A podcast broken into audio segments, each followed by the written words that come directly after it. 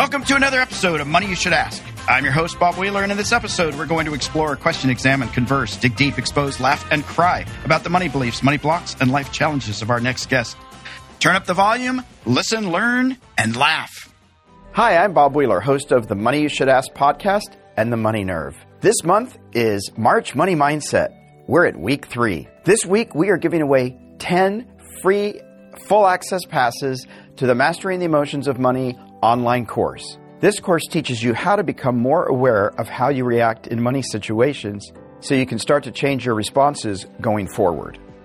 For your chance to win a full access pass, visit themoneynerve.com forward slash fresh start 2021 or click on the link in the description to enter. Join us next week for more giveaways in week four of March Money Mindset. Our next guest. it's, it's all good. Can I take my hand down now? You can. Oh, okay, good. Hi, what's up? Hey, Paul, how's it going? Hey, Bob. Thanks for having me. It's good to have you here. Well, let me. I'm going to read this amazing bio because it's got it's got a lot of stuff, and then we're going to get it even. It's it's full of meat.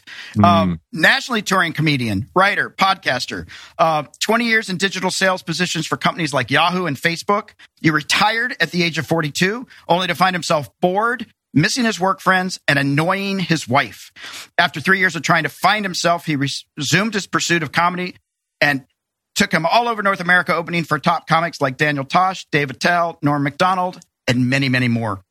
Uh, an official selection of the Laughing Skull, Asheville, Cleveland, Big Pine, DC, and North Carolina comedy festivals, Paul created and hosts the Crazy Money podcast to explore the connection between money and happiness. People can be happy with money? Cool. Through the lenses of his guests' expertise and money journeys, previous guests include prominent authors, academics, CEOs, winners of Nobel Peace Prizes, Heisman Trophy winners, PGA championships, Olympic gold medals.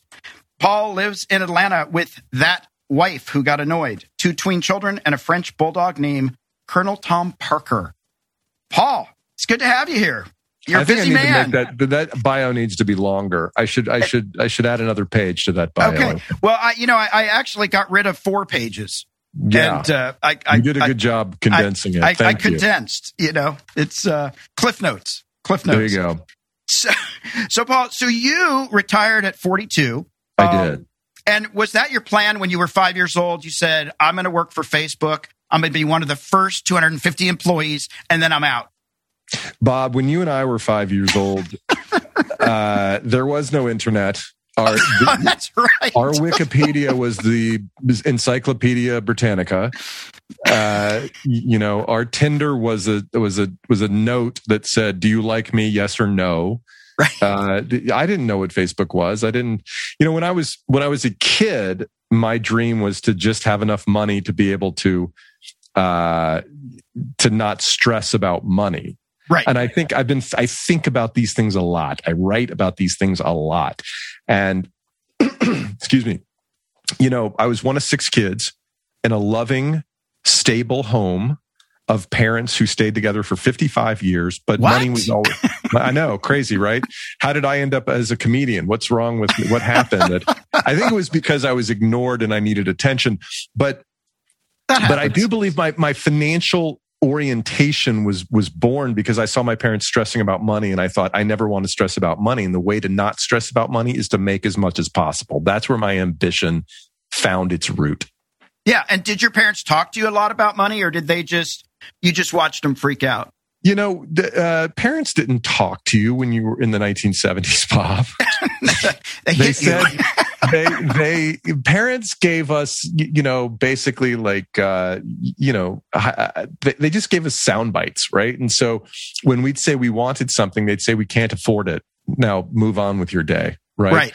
and this was amidst the you know the the the overhanging doom of of the cold war and my my catholic upbringing. So I had I, I I- I lived in constant fear of of the Russians invading, um, being condemned to hell for eternity because of my chronic self touching and Exactly. going broke. So th- that's the trifecta of Gen X anxiety. God is watching. Good Catholic guilt. God is and your grandmother, your grandmother's watching. She's your watching dead too. grandmother. Yeah, They're all in a circle. that's hot. Oh man. And so um did uh did your other siblings like? How did you deal with money? Uh, Like you knew your parents were stressing. There's a lot of kids. It's Catholic, so you know that's the right amount. Um, we had five kids. We weren't Catholic, but people assumed that we were because my parents drank and uh, we had lots of kids. So recipe for Catholic. Um, did you like? Did you get all the hand me downs? Did you? Yeah, well, the hand me downs. So I think the, um, you know, my oldest siblings had much tougher parents than the younger siblings did. Oh. By the time I was number five, and by the time I came along, my parents had basically given up. They're just like, don't wreck the car, don't get anybody pregnant, and you'll Yeah. be fine, right? And if Yeah. you graduate, just do that. My older siblings had tougher parents. Um, but the younger kids were the ones that never got new clothes, right? So we, Right. you know, we wore ill-fitting hand-me-downs until we turned 15 or 16 and could make our own money and go to TJ Maxx or whatever the 1985 equivalent was to buy ourselves some cut-tagged chaps golf shirts from the, the, the entry-level Ralph Lauren. You can tell I'm not bitter about any of this, right, Bob? No, you can hey, tell you I've know what? really let go of it, can't you? You know, you gotta let it go. You gotta let it go. Hey, listen, we shopped at Montgomery Wards. I grew up in a very small town. Montgomery Wards and Mm. Parks Belk was the Belk, there you go. Parks Belk. That was the benchmark. that was the benchmark. Did you get an allowance? You know, uh, I, I'm I'm giving my parents a lot of help, but I don't think I, I don't remember ever getting an allowance. But you know, if I needed money to go do something, my parents would give me a ten or a five or a tenner or whatever it was. You know, if I had a date in high school, my dad would say, "Do you have money?" Because he never wanted to be. He would never spoil his kids, and he did not. I don't believe.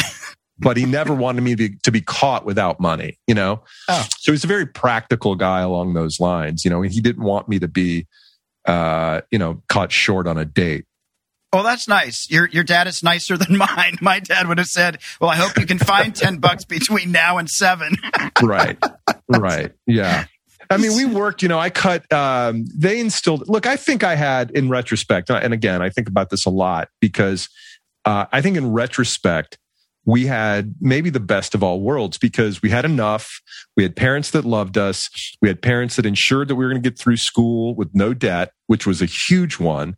But we didn't have nice stuff. My parents never drove new cars. We did. We got. I remember when we got wall to wall carpet.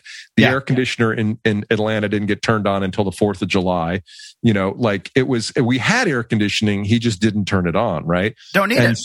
Right. Well, it's only 89 degrees at With 10 humidity. o'clock at night. Right. Turn on the attic fan. That's that's a perfectly adequate substitute. No, so I mean, we had everything we needed, and so. I, you know, nobody's self-made. I, I, I did. I was pretty successful, and and some of that is is the ambition and the hard work I threw at it. But a good bit of it is the foundation and the love and the education my parents provided me. Without which, who the hell knows what we'd be? I'd be a really good comedian, is what I'd be, Bob. You'd be because you'd have a little bit more okay bitterness. Comic. That's right. Now, when you, um, so we have something in common that we didn't know until recently. But uh, how did you end up at Rhodes College? Uh, and did that help you, or did it hold you I- back? The honest truth is, I didn't get into my first three choices. and I mean, I, and I and I don't say that like I, you know, it's funny when you're 17, 18 years old applying to colleges. You don't know what you don't you know. have no idea. You're just like, and so I applied to Princeton, UVA, UNC, and um, Rhodes College and the University of Georgia. Um, and I didn't get into Princeton, UVA, and UNC. And the reason I didn't get in is because I turned in my applications longhand with liquid paper all of the first draft. Can you imagine a kid today turning in a college application in ballpoint pen, the first Right. draft with like scratches on it Yeah. and liquid paper on the goddamn on the goddamn paper right Yeah, like, like- I, I, but i think we bought like matching liquid paper like I, one of the applications I was on this like green bar paper and we had like green liquid paper as if that was going to throw the admissions office. They won't off notice. They won't Right. notice. so I turned in the first draft of my essays that were just complete shit to to these schools, and then my my college app, my college advisor, th- these people were so overworked at my high school. They're like, you don't need to go interview. It's fine. You'll be Yeah. th- th- th- there's there's not a lot of competition at Princeton. Yeah. Don't worry. Yeah. So anyway, but I had met uh, Mike Clary, who was the football coach. I at know Mike Clary. College. Yeah. Great, great guy. Yeah. And, and I saw pictures of the campus and I said, those, those pictures are pretty. Mike Clary's a nice guy. And they gave me a nice scholarship. I was like, I guess I'm going to Memphis. Yeah. And that's how, and that's how I ended up there. you know, and I just went on a ski trip with buddies of mine from that I lived with on Glassell Hall my freshman year. Oh my God. I So- was there. Yeah. Yeah. I So- Glass- oh my God. That's, yeah. Sorry. You said Glassell Hall and I just Yeah. remembered. cinder stuff. blocks and linoleum floors. Remember, it was it was deluxe. But it was a beautiful campus. And, uh, are you Great glad place. you stayed? You, you stayed. I did, and I and I made lifelong friends there, and and I was very fortunate to to. I, I- had a great time, got a good education, and it it launched me in the right direction. I even worked there for three years afterwards in the right. in the in the admissions department. All right. I'm sorry, it's, that's not where I worked. Development, right? I worked in development. I raised money. Yeah, well, had to admit you into prof- the Bob, I was a professor of classical languages for Oh, four okay. years. I remember. I, I took Latin from you, um, even though I went before you. now, okay, so you went to college. You're going to make lots of money because you don't want to struggle. Because if you make lots of money, um, totally makes sense. Hundred But you percent. and you also maybe want to be a comic. Well, that so so. Th- here's the irony. So I I I did plays in high school and had a great time, and I remember being on stage and thinking, "This is the most fun I've ever had." Yeah. better than football, better Yeah. than better than than a lot of things. Okay, may, maybe not better than one thing, but better than football. And so. And I was on, but I was, and I remember thinking, I'm like, this is so much fun, but nobody does. This isn't a real job. You can't Right. make money being an actor Right. and so and so I just forgot about it, and I went off to college, and I was like, I'm going to be a business person because business. Pe- if I if I study really hard, someday I'll be able to afford a Buick LeSabre, oh, And nice. and then I will have arrived. And so I, I eventually go to business school because I wanted to make because I was working at Rhodes, making no money, and I'm like, I want to make more money, but I don't know how to do that. So I go to business school to try to figure out what's next.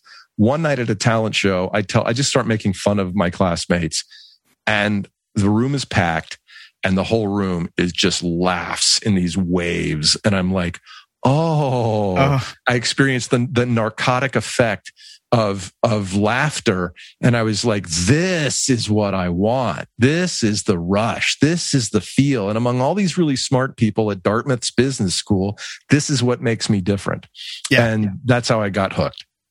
Yeah. No, there's nothing like the drug of laughter. Nothing. And the pain of silence, right right which sometimes follows. So, often follows it often follows. So you you ended up doing this. You worked for Facebook. Uh, when you got when you started working for them, did you have any idea how like how big it could get? the joke I tell about this is a true one. And so I was actually doing comedy in LA for two years full time. I was hosting out at the improvs in Orange County every Yeah. weekend. And I did it for two years. And I don't know, when I went out there, I was expecting, of course, Hollywood to be like, oh, you finally arrived. Thank you for coming out here so that we can make you famous. And after doing it for, you know, two years, I got engaged and I was thinking, I'm going to be a family person and I need to have a reliable source of income.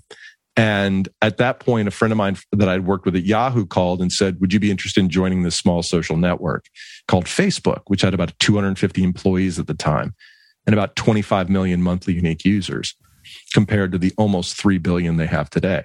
Right. And I and and I, I literally said to my wife, I think this company could be as big as MySpace. That's the kind of vision I had, Bob. Well, it's a good. It's a good. And I was right. They they did get as big as MySpace. So Yeah, I think MySpace is uh, no longer space. it is negative space. It I don't even know- antimatter. Do they even? Ex- I think they exist a little bit, but uh, Yeah, they came back in some. I, I'm sure if it, it probably if you type in myspace.com into your computer, it redirects to AOL or you know the DMV or something like yeah, that. exactly. Dial up, dial up. Um, so, and did you have when you decided I'm going to be a family man? I've got to be stable. I'm going to do this this social thing. Uh, any bitterness, any sadness of like there goes my dream, or like Well, I, you know, I yeah, I mean, I felt like again this comes from the ver- the practicality that is not beaten into you, but instilled in you when you're raised by depression era parents yeah. who are highly practical people, right? Yeah. And it's like you, you, you have to get it. You have to have a job. Right. You have to have like a real job with, you know, like a paycheck and insurance and all that stuff. And so when I, when I left comedy, I was, you, know, it's funny. I just ran across an old hard drive and I started looking at these things and I, I, watched the first set I did in 2005 and I had only done like 40 sets total when I came out to to, to LA. Right. Opened for Daniel Tosh do, on like my 41st set. And he's like, Oh my God, you're terrible. Literally said that. And then, and then two years later, I was like, wow, I was really making progress. And so I opened for Jeff Dunham filming his Comedy Central special. Mm-hmm. And I was like, I'm really getting better and making progress. And then, and then I just cut it off and stopped. And so it was frustrating. And I, and I didn't do it for the money. I did it. I didn't do it for the riches. I did it for the stability. Yeah. And, and so, um, yeah, there was some bitterness and I felt like I'd failed a little bit. And I, and, and I had to look at my former colleagues who knew I had gone to chase my dream and now I was back. And so there was a little bit of tail between my legs kind of thing. Right. Right. But, right. you know, nobody really, I mean, people admired the fact that I would give it a try. And then a year later, I was 100% back in the digital media business and comedy was a, was a distant memory for that period. And so when you retired, when money came in and you retired and you sat around annoying your wife, uh, I could also do that standing up. I could oh, do it. Oh, there, well, there you go. Any right. position I could annoy her. That's that's awesome.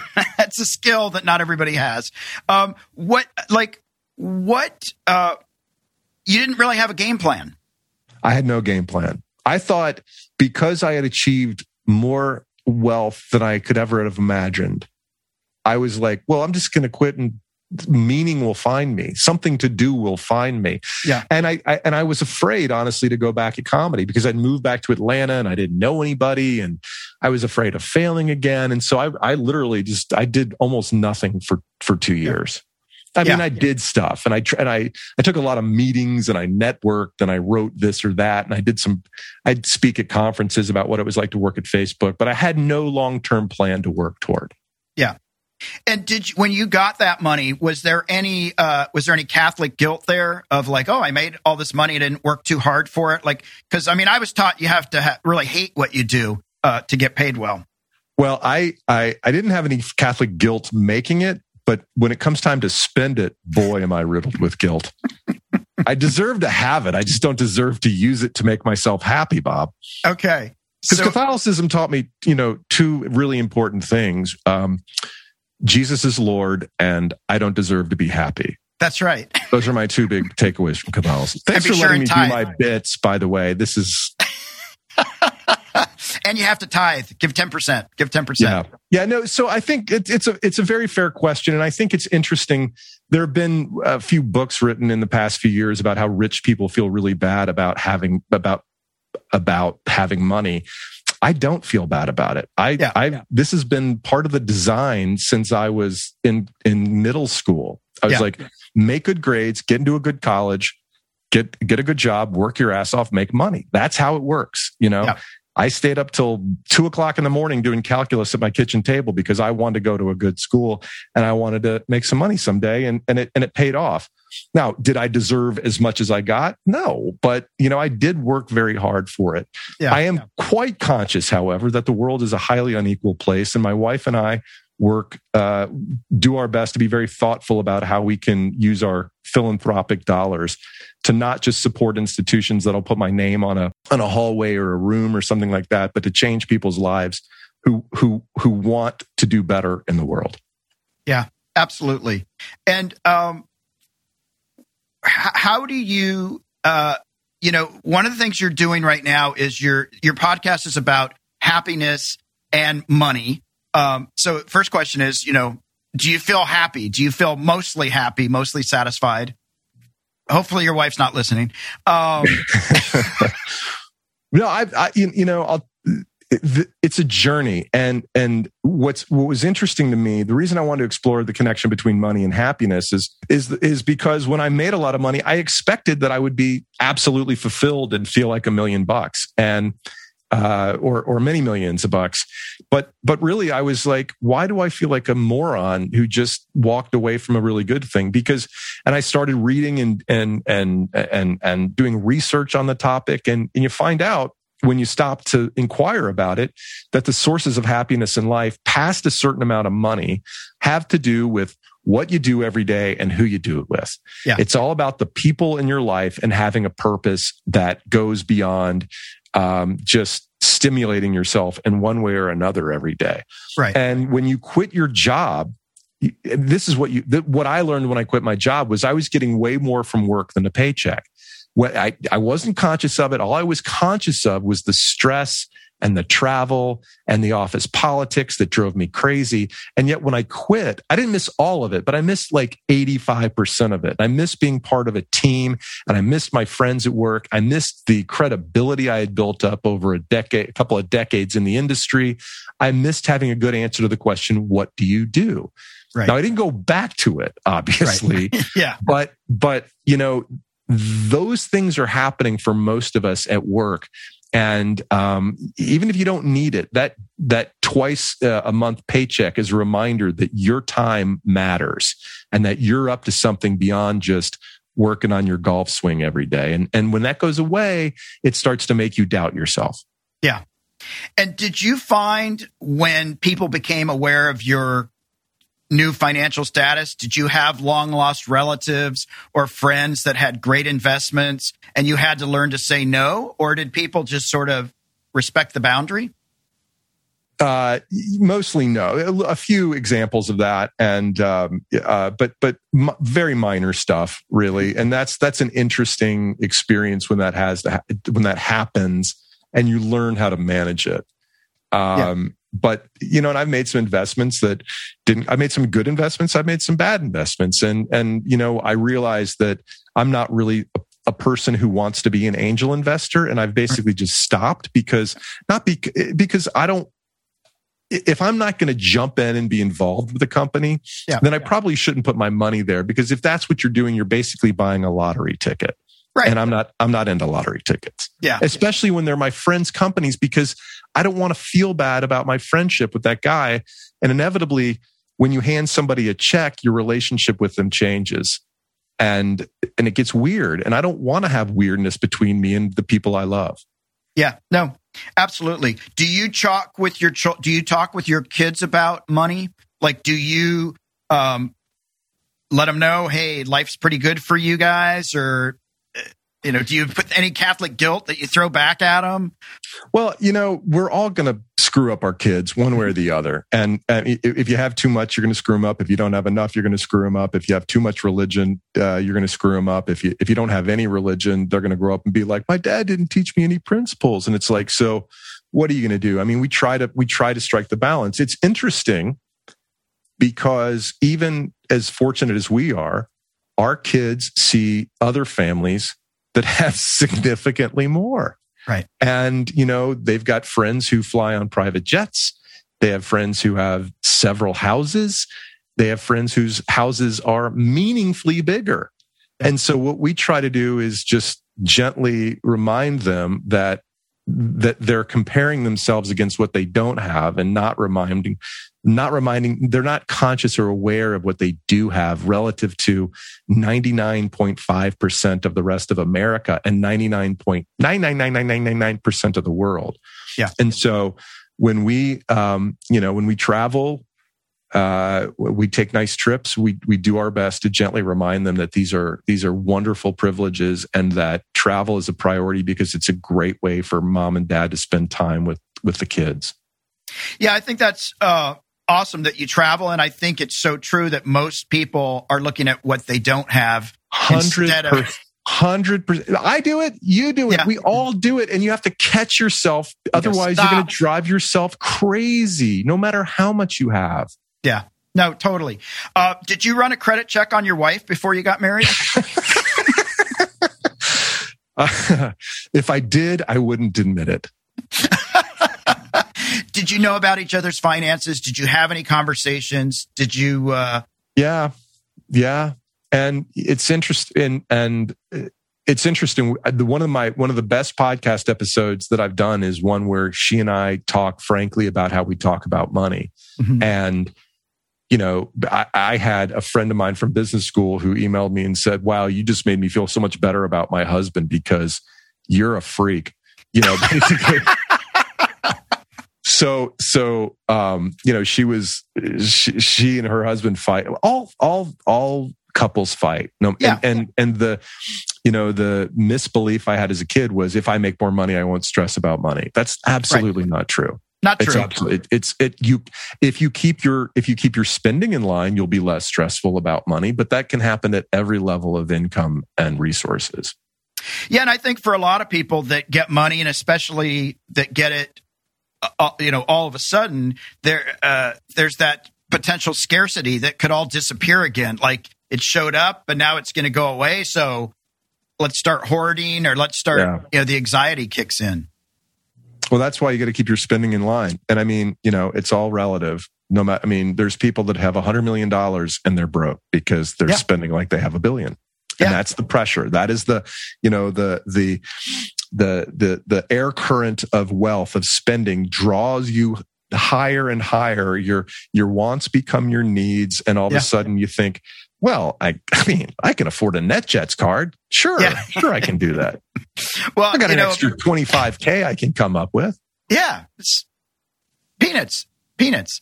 Well, you know, Michael Jackson. I was going to say Michael Jackson's family. I guess apparently when he was alive, he was spending so much money they said he was going to go broke, and then when mm. he passed, his estate made so much money because he wasn't spending. right. I mean, yeah. most of us don't spend when we're dead, I guess. So um, dying is a great career move if you can is. pull it off. if you, know? you can, yeah. if you've got a catalog like Michael's, that's right. exactly, and you got a lot of dirt around you. How often do you talk with your wife about money? Not as often as we should. Honestly, you know, we uh, we both work from home. I guess all of us work from home since last March, but you know, we both work from home. We get the kids off to school and then you know we both kind of go towards our and, and, the good news is we both have things we're fully committed to work wise and so we she i come to the back house to do to my to do my work. She goes in her office to do her work. And then we see each other you know maybe at lunch and then at dinner time. We don't carve out as much time to talk about money as we should um, you know we we just yesterday morning i sat down and we talked for half an hour about things in our life including um, uh, family issues that are important to us with her parents and our kids. And, and so we try to take a few minutes to turn off our computers, look at each other without our phones in our hands and talk about things.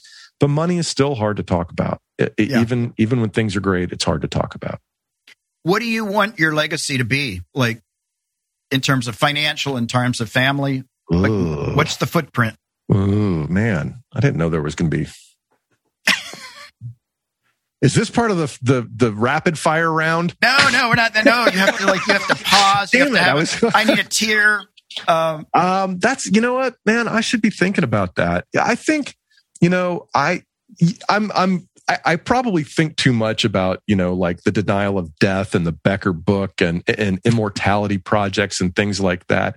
So I'm like I'm I'm empirically, I'm aware that I'm going to die and nobody's going to remember me. Like I know that, right? I know that I, I know that if I get an uh, if I get an HBO hour, I know that if I sell a, a bestseller, that two years after I'm dead, nobody's going to remember. Think about the biggest comedian, the biggest author from ten years ago. Who are they? You can't do it. And and and so it's like empirically I know these things and yet emotionally I still feel like I've got to get that book done. I've got to, you know, I've got to get to the next level of comedy.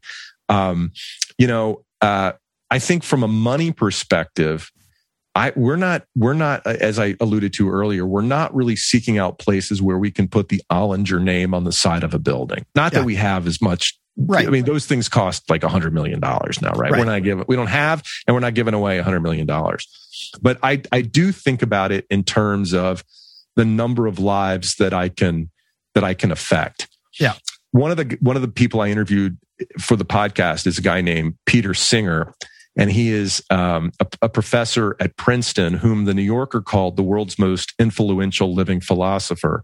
And he talks about the duties of people of means and even uh, people of means he would define as pretty much anybody who's a middle class or above in the united states relative to those in the needs of the world Yeah. and he started a, a charity called the most good you can do uh, or the life you can save. Sorry that he's the two different books with basically the same thing. And the whole point is he wants people to come to the website and say for $75 you can provide cataract surgery in the third world to give somebody their livelihood back.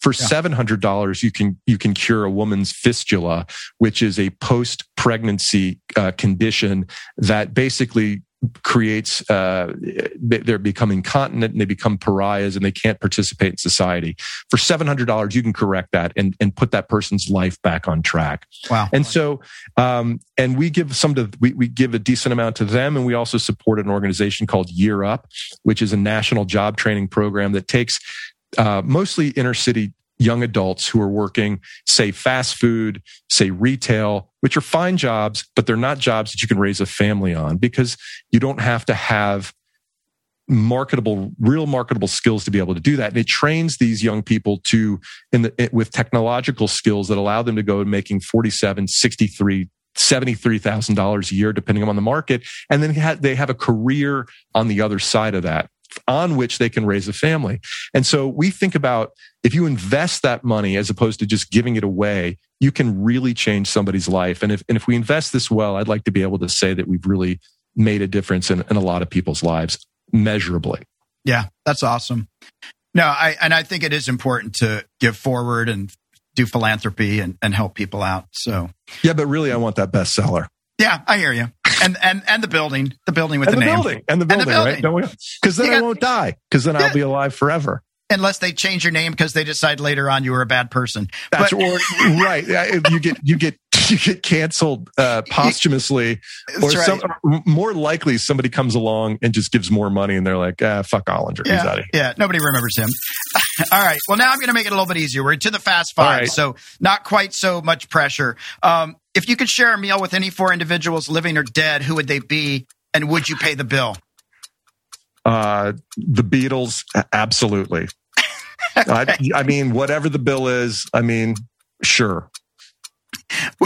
Would you rather trade uh, intelligence for looks or looks for intelligence? Mm. I, I'm going to go with uh, it's it's a wash. I'm just going to keep what I got. I'm pretty grateful for what I got, even though I'm bald as shit and I got a I got a wart on my lip right now. I'm, I'm good.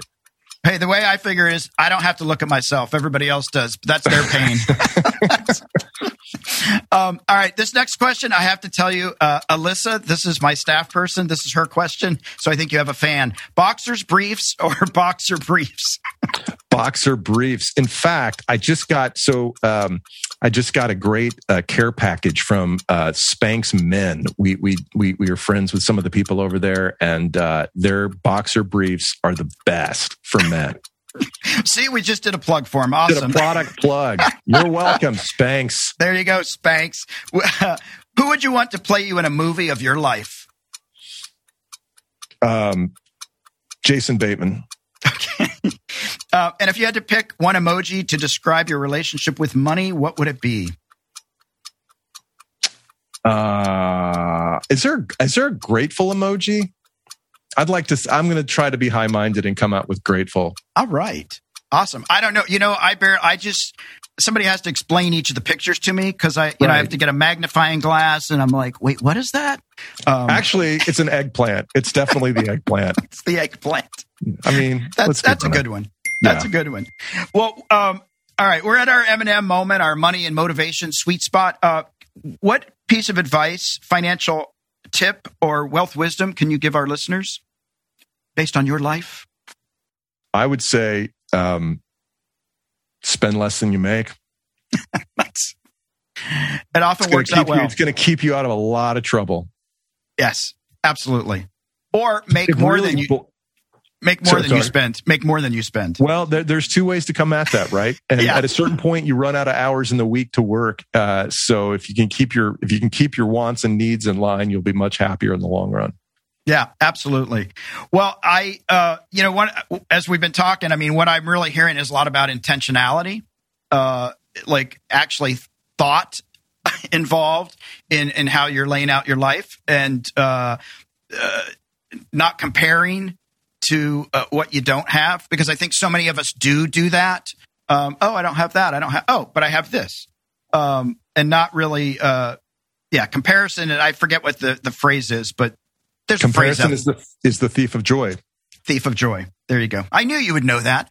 Um, and you know, I really love this piece about happiness because I do. I, have traveled to a lot of uh, uh, developing countries, uh, which has really given me appreciation uh, for my spoiled, entitled life. That's uh, you know, I have a good life. I can't complain, even though I can go, oh, I didn't, I didn't go to Princeton. I didn't even send in the application. I didn't even send in the application with my uh, my my whiteout. But uh, you know, um, yeah. But really, just like showing up. Um, so I yeah, I so appreciate you coming on. I, uh, I, I should have this big, amazing closing ending, but I'm just. Uh, it's been a great conversation. I, I, just think people out there who are just trying to make a buck um, and thinking that's going to bring them happiness might want to redirect their thinking and and really like look for the experiences.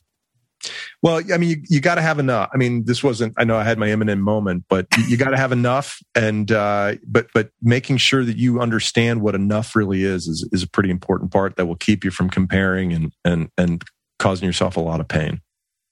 And how do you, for yourself, knowing that you're financially set, how do you keep it in line?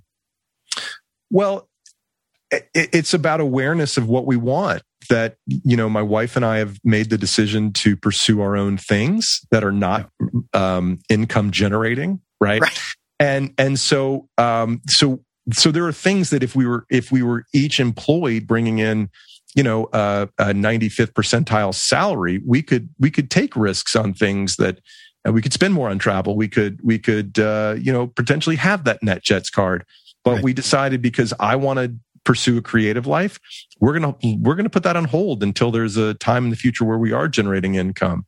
Um, and that's more important to me than the ability to live a little bit higher lifestyle and we're conscious of that. Yeah. Well i totally believe that the world needs a little more creativity and a little less uh, more wall street I, I mean, you know, there's a lot of miserable people on Wall Street. Of course, there's a lot of miserable people in comedy clubs too, but that's true. Um, and green rooms especially. But but yeah, I mean, like I, I think that the the freedom to the freedom to pursue what you want to do is is worth sacrificing a lot of luxury for. Absolutely. Where can people find you online? Uh, you can look for my podcast, Crazy Money, wherever you get your podcast love. Uh, and my website is paulollinger.com. Ollinger is O L L I N G E R. Beautiful. We will put all that up. And I will say uh, to our listeners, don't forget to share the love. Follow us on Facebook, Twitter, and Instagram. Search for Money You Should Ask, all one word. Subscribe to this podcast on your favorite podcast player. Visit podchaser.com and search for Money You Should Ask or click on the link below. If you prefer to watch our episodes, head over to YouTube and subscribe to our channel. For more tips, tools, or to learn more about your money nerve, visit themoneynerve.com. Paul, thank you so much for taking the time and coming and talking to us about crazy money and uh, wishing you all the best. All the best. Thank, thank you, Bob. It was my pleasure to be here.